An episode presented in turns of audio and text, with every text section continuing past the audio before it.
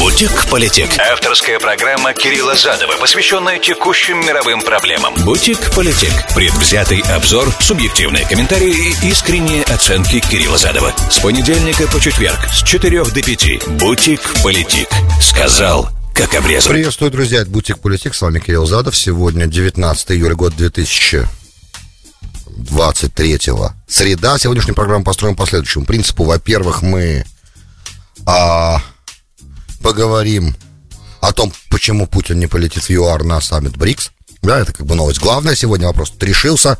Должно было быть, наверное, как-то по-другому он решаться, как думали, но оказалось, что нет. В итоге вот таким вот образом все это решается. Это первое. Потом а, один день войны. Мы коснемся того, как э, обмен ударами, на самом деле, между украинской и российскими сторонами в течение сегодняшнего дня. Вот.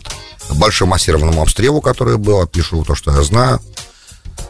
Это первая часть. И в конце, я думаю, сегодня мы должны затронуть момент э, усиления американских санкций против иракских банков, которые э, помогают доллару завозиться, завозиться долларом в Иран. Я надеюсь, я понятно сейчас это объяснил. Но мы еще как бы, когда уже непосредственно будем разговаривать про это, так уже тогда э, более, больше деталей последует.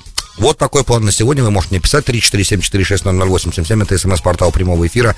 Для всех, кто в прямом эфире меня слушает – на всех платформах вещания, но опять же RUSA App, настоятельно рекомендую его поставить, очень удобно, тогда и смотреть там тоже можно. Ну, естественно, для всех, кто а, подписан на канал мой в Ютубе и также подписан и не подписан, просто смотрит там, очень удобно, вступать там в коммуникацию, задавать там вопросы. Единственное, что, естественно, ответы будут в следующих программах, потому что это запись, программа выставляется на следующий день после того, как она звучит в эфире и показана в эфире.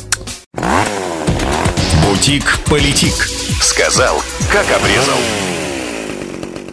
Ну что ж, давайте начнем. Ну, во-первых, э, понятно было, наверное, что Путин не полетит на этот саммит.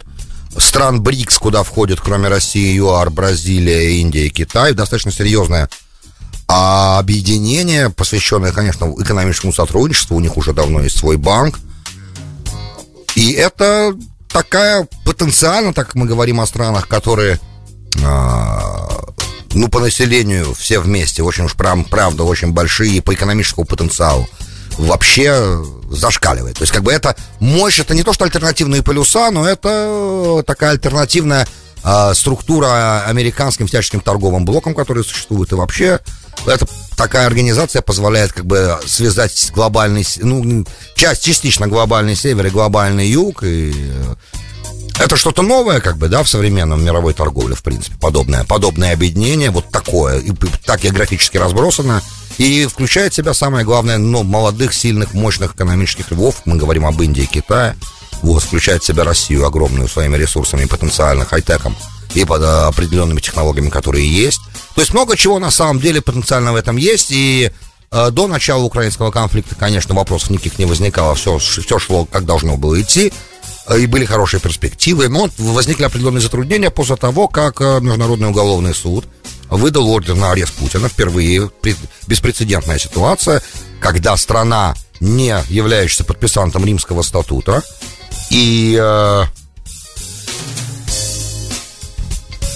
э, без решения Совета, напомню, да, что любой ордер который выдается, э, люб... Э, Международный уголовный суд не может сам инициировать возбуждение какого-либо дела. Для этого должны соблюдаться несколько условий, чтобы какая-то какая-то проблема стала в... находилась в юрисдикции, э, чтобы она могла быть в юрисдикции Международного уголовного суда. Поэтому почему я говорю, что этот ордер с юридической точки зрения абсолютно незаконный, по двум причинам. Да, первая причина, Россия не является э, подписантом Римского статута, а вторая, не было резолюции Совбеза ООН, который необходим в таком случае.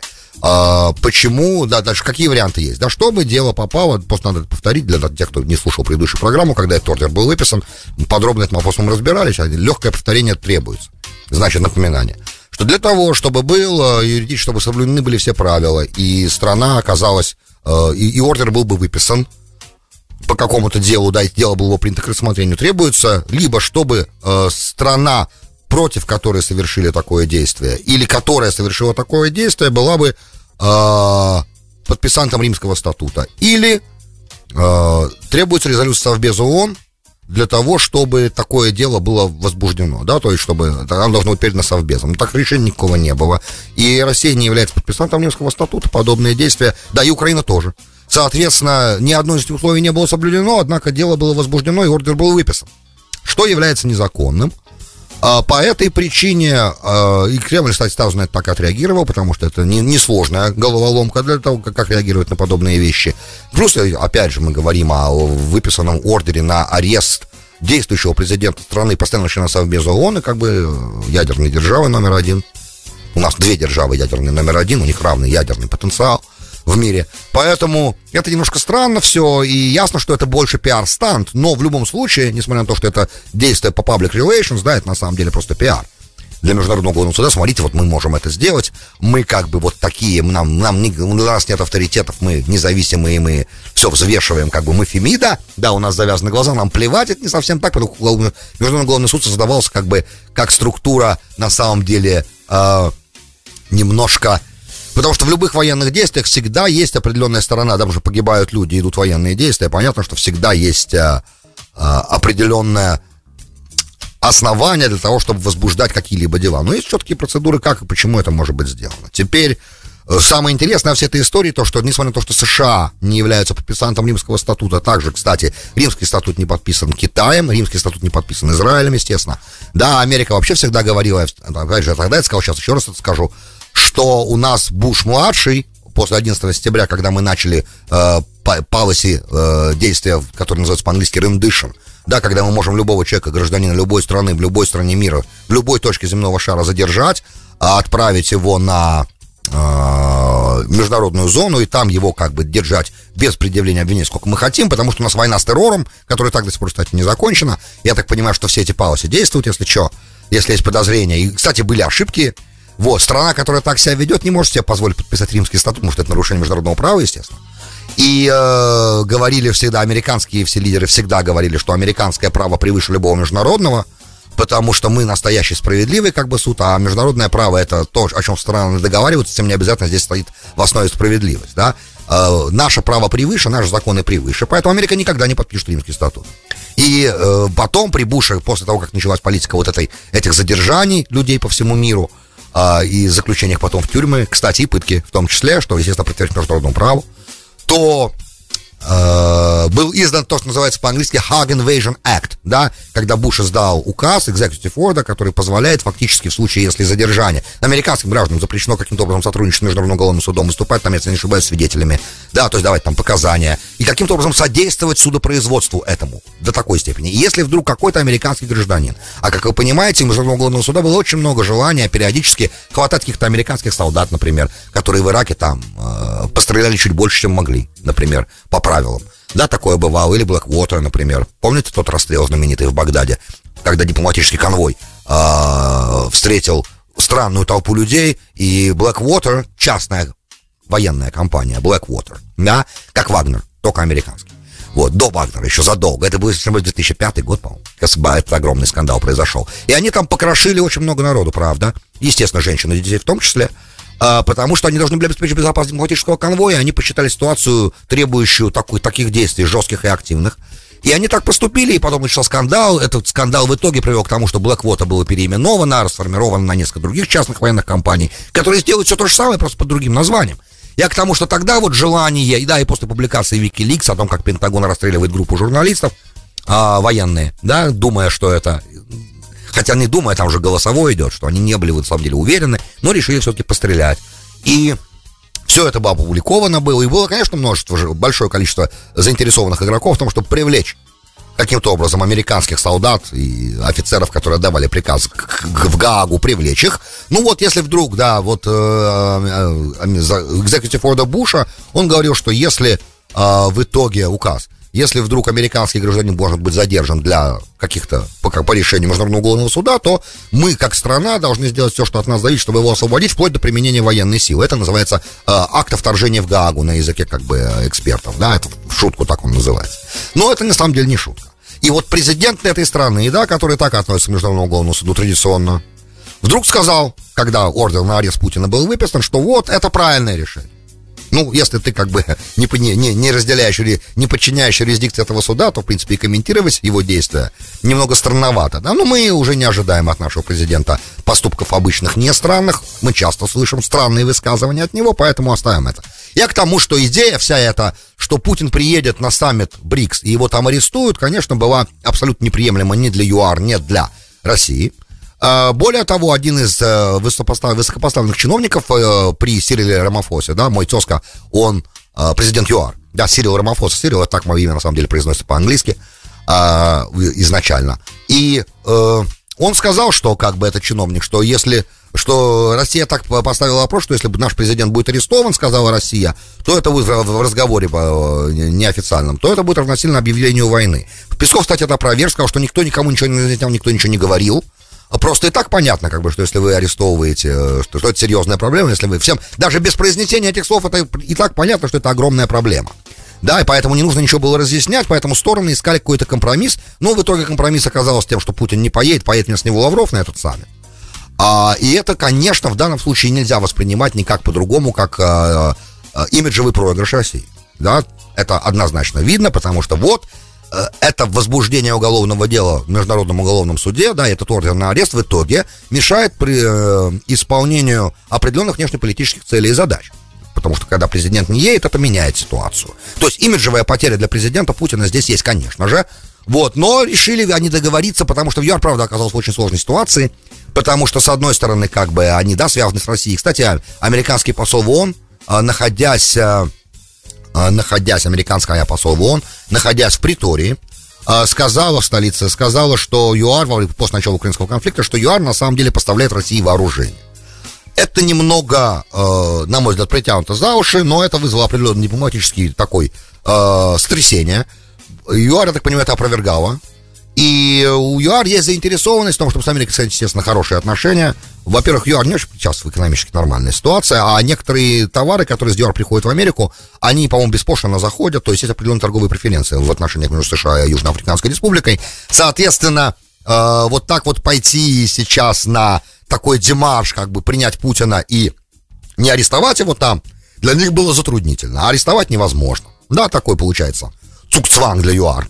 Я так понимаю, что Кремль, понимая всю глубину проблемы, которая возникает у Южноафриканской Республики, решил ее перед, перед таким выбором не ставить. Что, конечно же, разумно, но, опять же, имиджевая потеря в этом для Кремля присутствует.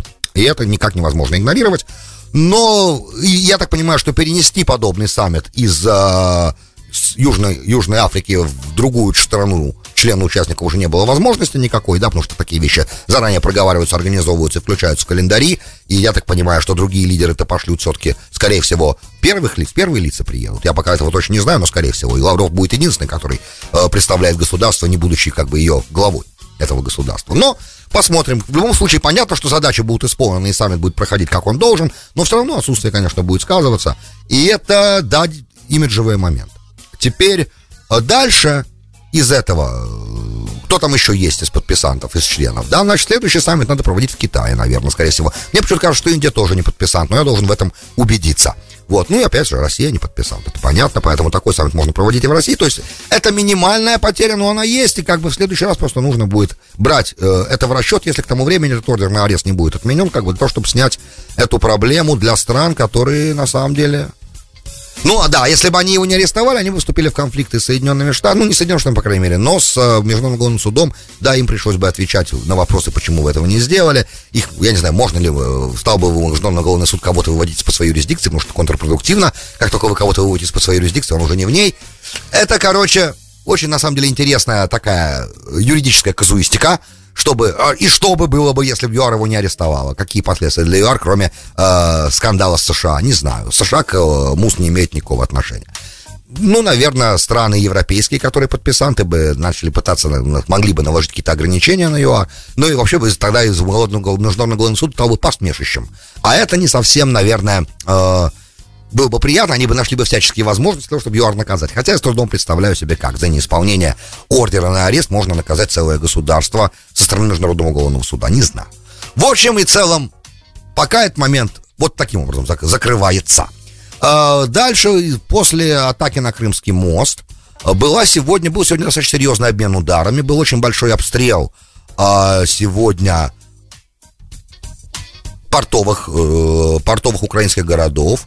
Э, и было, я так понимаю, выпущено по украинским городам сегодня 32 крылатых ракеты и 37 дронов камикадзе. Из них какое-то достаточно большое количество, чуть ли не половина была сбита украинскими силами. Да, 30, простите, 30 крылатых ракет. У меня обвинили, что я не точно даю детали. Не, не, не то, что я хочу их исказить.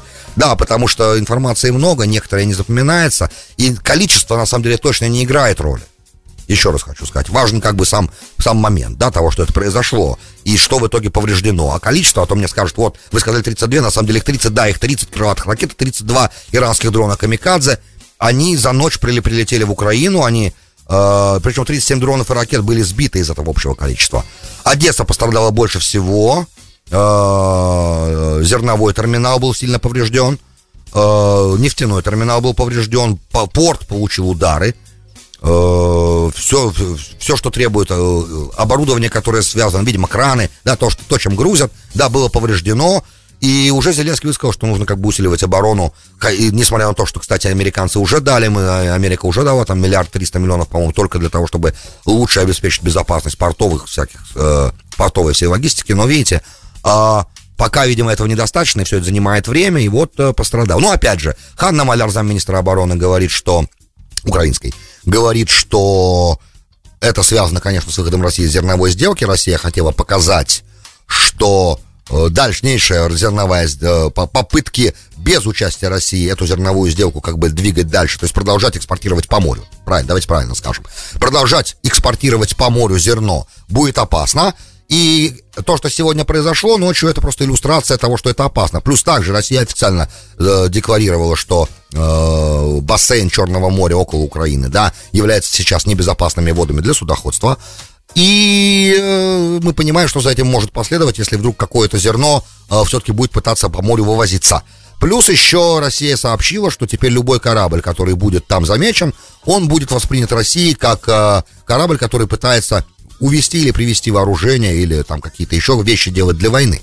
Соответственно, полностью снимаются всяческие гуманитарные соображения относительно э, всяческих плавучих судов, которые там могут находиться и которые не российские. И это, да, делает все это безумно опасным. Вроде уже официальная позиция США, что это сегодня больше не имеет смысла по морю в, в отсутствии России в этом договоре, да, в этой зерновой сделке. Это неоправданный риск подобные вещи делать. Ну и опять же, как мы поняли, э, как мы поняли, страховые компании тоже, скорее всего, мгновенно подняли пошлины на плату за страхование этих грузов, потому что, ну, Одно дело, когда все участвуют и все согласны, другое дело, когда есть очень серьезный фактор риска. И страховщ... страховщики, конечно же, должны это обязательно принимать в расчет. Также, э, помимо этого, в этом самом обмене ударов, ударами, да, ну и российская база в Крыму пострадала, вроде бы склад боеприпасов получил удар, непонятно, пока не знаю чем, да, чем был этот удар нанесен, может быть, это были дроны, которые нанесли удар по складу боеприпасов на территории Крымской военной базы в Крыму. Опять же, точного места нет, у меня в источниках не оказалось пока. Но я думаю, что завтра мы будем это знать. Просто мы видим, что все продолжается. Ну и да, я не согласен с Ханной Маляр, что удары по портам, они на самом деле такие массированные удары. Они э, сегодняшние ночные, они были связаны только с э, выходом России зерновой сделки. В основном, конечно, они были связаны с атакой на Крымский мост. И это как бы начало. Э, ответа еще не весь ответ, как я понимаю. И опять же, Э, как, в принципе, сказал я вам сразу в день атаки, что по большому счету, если как бы Россия заинтересована в том, чтобы эти атаки прекратились, ответ должен быть таким, чтобы э, по соотношению как бы э, вложенных, приложенных усилий и последствий было ясно стороне, которая наносила этот удар, что наносить подобный удар невыгодно. Э, я не знаю, вот этот удар сегодня по портовой инфраструктуре, он как бы э, выполнил бы эту задачу, если это мы поймем, да, если мы увидим, будут ли еще атаки на Крымский мост в ближайшее время, и также будут ли э, дальнейшие обстрелы вот в ближайшее же время. Если они да будут, значит Россия считает, что на самом деле э, эта цель не достигнута. Но мне представляется, что э, Опять же, эта атака на Крымский мост, особенно на его автомобильную часть, является тоже пиар-акцией, по большому счету, которая, конечно же, опять, да, как я и сказал раньше, это пощечина, и это, и в этой пощечине а, это не, не, ре, не то, что прям реальный ущерб, но ущерб имиджевый, больше даже, чем реальный. А вот атака на Крым, на крымскую военную базу сегодня, да, это ущерб настоящий, потому что он военный, серьезный, да. А, Что вам сказать, ребят, здесь?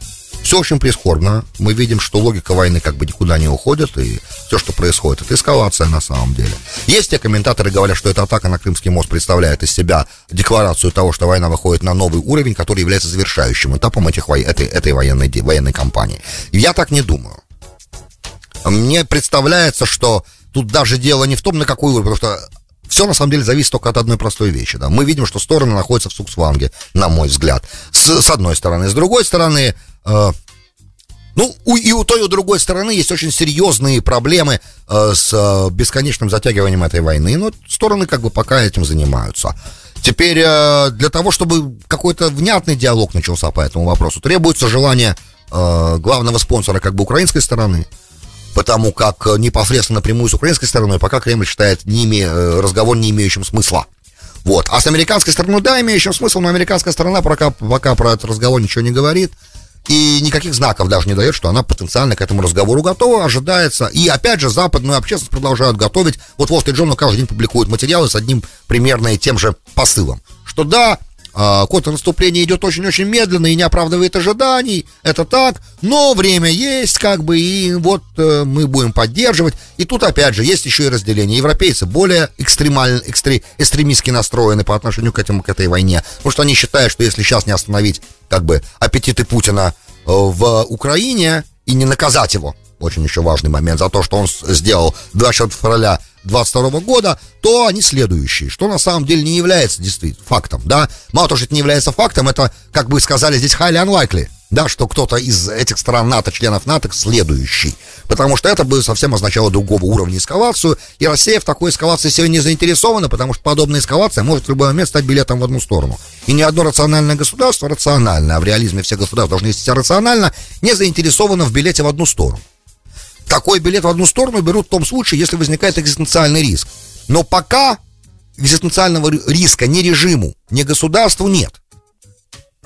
Даже если не ставить равенство между этими двумя понятиями, режимом, да, властью и государством, даже если не ставить такой знак равенства, то нет экзистенциального риска ни для того, ни для другого. И это если бы был экзистенциальный риск, тогда можно идти на экзистенциальный риск, чтобы этот риск предотвратить. Вы понимаете логику реализма, да? Но если нет, такого экзистенциального риска, то зачем нападать на страну НАТО? Это нерационально. По крайней мере, напрямую нападать. Нерационально. Вот, поэтому мне кажется, что это, конечно, немножечко, а, как это, у страха глаза велики. С другой стороны, сказать, что нет угрозы от России после вторжения в Украину для Польши, а, Эстонии, Латвии, Литвы я не могу. Она есть. Может быть, надо поработать над тем, чтобы ее просто снять. Потому как э, говорит нам либерализм, идея эта вся либерализма в том, что игроки с карты никуда не деваются, они все равно не остаются, и рано или поздно все равно приходится договариваться. Если рано или поздно просто договариваться, что тянуть? Давайте договариваться. Ребят, ну вообще, конечно. Удивительно. Правда удивительно. Я знаю, сейчас мне начнут писать э, на канале в Ютубе, да, что вот, ничего удивительного, эта страна имеет свои интересы, та страна имеет свои интересы, это все понятно. Но сам факт того, что вот это вот уже, на мой взгляд, вот на данный момент сейчас, на мой взгляд, бессмысленная бойня, да, которая продолжается, она на самом деле уже давно overdue, да, поговорить и решить этот вопрос. Можно же решить, правда? Бутик-политик. Сказал, как обрезал. Добро пожаловать в Политик. С вами Кирилл Зада. Сегодня 19 июля года 2023. Среда. А, 14 иракских банков, как я и обещал, да, 14 иракских банков были сегодня э, наказаны э, нами, да, Федер, Федами, э, Департамент Министерства, Министерством финансов, и они больше не имеют доступа к американской валюте.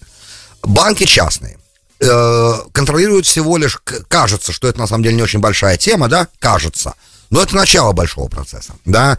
Эти банки коммерческие, они контролируют где-то один и 29% всего иракского финансового рынка. Но, в принципе, почему это произошло и для чего? Да, для чего это сделано? Это сделано для того, то есть эти банки, это те 14 банков, которые удалось выявить нашему Федеральному резерву, а, кстати, все иракские деньги, которые поступают в Ирак от продажи нефти, сначала они аккумулируются Федеральным резервом, потому что э, Федеральный резерв США э, является для Ирака как бы вот, э, как бы это сказать, э, став главным банком, который как бы берет деньги на свои на счета Ирака и потом дальше в Ирак перечисляет. И в какой-то момент для того, чтобы усилить финансовое давление на Иран, а все прекрасно понимали, что Иран использует очень такую, на самом деле, либеральную правило торговли валютой в Ираке, для того, чтобы получать доллары, выкачивать их из Ирака к себе, учитывая, что сам Иран, всем иранским банкам вообще доступ к долларам закрыт. А им нужны доллары для приобретения определенных товаров и так далее, я думаю, все это все понимают. И поэтому они используют разные схемы для получения доллара. Они используют иракские банки и Эмираты. Но Эмираты там не такая либеральная все-таки система по обмену. И там немножко больше контроля. И опять же, американские банки, центральный банк, имею в виду, Федерал Резерв, да, он очень вовлечен в контроль того, что там происходит. И такое впечатление, что да, федералы наши знают все процессы, которые происходят, все понимают, и если что-то остается открытым, и возможность какого-то обхода санкций остаются открытыми, это значит, что они хотят, чтобы они оставались открытыми. Кстати, такой месседж посылает э, Министерство финансов, давным-давно уже об этом сказала, что мы все контролируем, мы все видим, и если что-то до сих пор удается какие-то схемы проворачивать, только потому, что мы видим, что они есть, эти схемы, но пока не хотим их прикрывать. Но в любой момент можем прикрыть. Звучит как бы очень самонадеянно, но мне представляется, что логика за этим есть. Короче, эти банки они помогали, во-первых, этим э, э, сифонить эти деньги в Иран с доллара, но это не только в этом дело, да. Когда впервые федералы где-то полгода, 8 месяцев назад решили ограничить э, под большим, больший контроль над этими средствами, потребовали от многих банков, чтобы они свои запросы на эти доллары, которые э, хранятся в Федеральном резерве, чтобы они обосновывали, куда на что должны идти платежи, чтобы электронный трансфер совершать, да, то они увидели, какие банки применяют разные схемы и куда они запрашивают деньги на перечисление, да, и таким образом они вычислили 14 банков, которые на самом деле ведут бизнес с теми, кто либо под санкциями, либо э, ведут бизнес с теми, кто может быть под санкциями. Вот такая формулировка сегодня прозвучала. И раз так, э, нужно закрыть этим банкам доступ к валюте. Причем э, мы должны понимать, что основной доход иранских банков был в том, что они получали деньги, покупали доллары для себя у федерального, у резерва как бы по той забирали. То есть, еще раз, основная масса как бы банков государственных в Ираке больших, да, они э, получают, так же как эти коммерческие, доступ как бы к тем иракским счетам на, в Федеральном резерве, которые аккумулируют средства от продажи нефти. Да, я сейчас попытаюсь очень примитивно это, не то что примитивно, а очень просто это объяснить, да. Теперь для того, чтобы получать эту валюту, они должны ее же обменивать, да, они же внутри Ирака же ходят в основном все-таки иракский динар.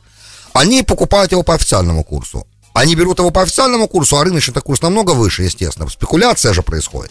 И они потом дальше продают эти доллары которые они получают по официальному курсу, они продают эти доллары, э, очень большая получается маржа, а это огромный заработок для них. Соответственно, потихонечку-потихонечку, эта удавка, которую сегодня Феды накинули, она, американцы, она может привести к тому, что огромная часть коммерческих банков Ирака просто перестанет существовать. Ну и, естественно, это сыграло на росте курса, э, курс, э, иракского динара резко упал, соответственно, доллар вырос из-за этого, потому что официального канала теперь э, потихонечку у этих банков не становится. Это процесс, но тем не менее уже двигается. Э, тренд понятен. И будет эта удавка затягиваться и дальше. Пока это 14 банков. Кто еще окажется в итоге э, выявлен Федами в таком стресс-тесте, да, когда они впервые такой стресс-тест устроили и, и начали закручивать немножко гайки, они увидели, кто пытается обойти. И как только они их увидели, они начали за ними наблюдать, и под всякую теперь транзакцию требуют определенные основания. За, по какому поводу вы хотите, чтобы мы перечислили эти деньги в другое место? Принесли, покажите нам причину, если это коммерческий банк.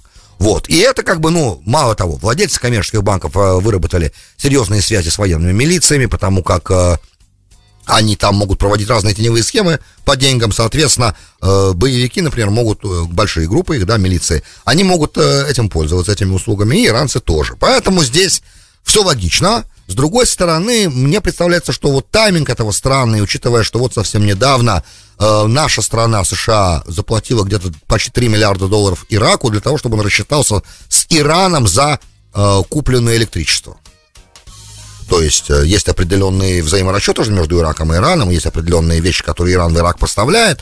И вот э, такие деньги были перечислены, соответственно, де-факто сразу эти деньги, что пошли э, за оказанные услуги Ирану. Иран получил 3, почти 3 миллиарда долларов, 2, миллиона, 2 миллиарда 800 миллионов. И это, с одной стороны, это, с другой стороны, перекрытие канала вот такого, это не, как это, mixed message, да, это такой, как бы, э, взаимоисключающий, на мой взгляд, действие, хотя, опять же, логика может быть э, пока не совсем понятна, но в какой-то момент станет понятной.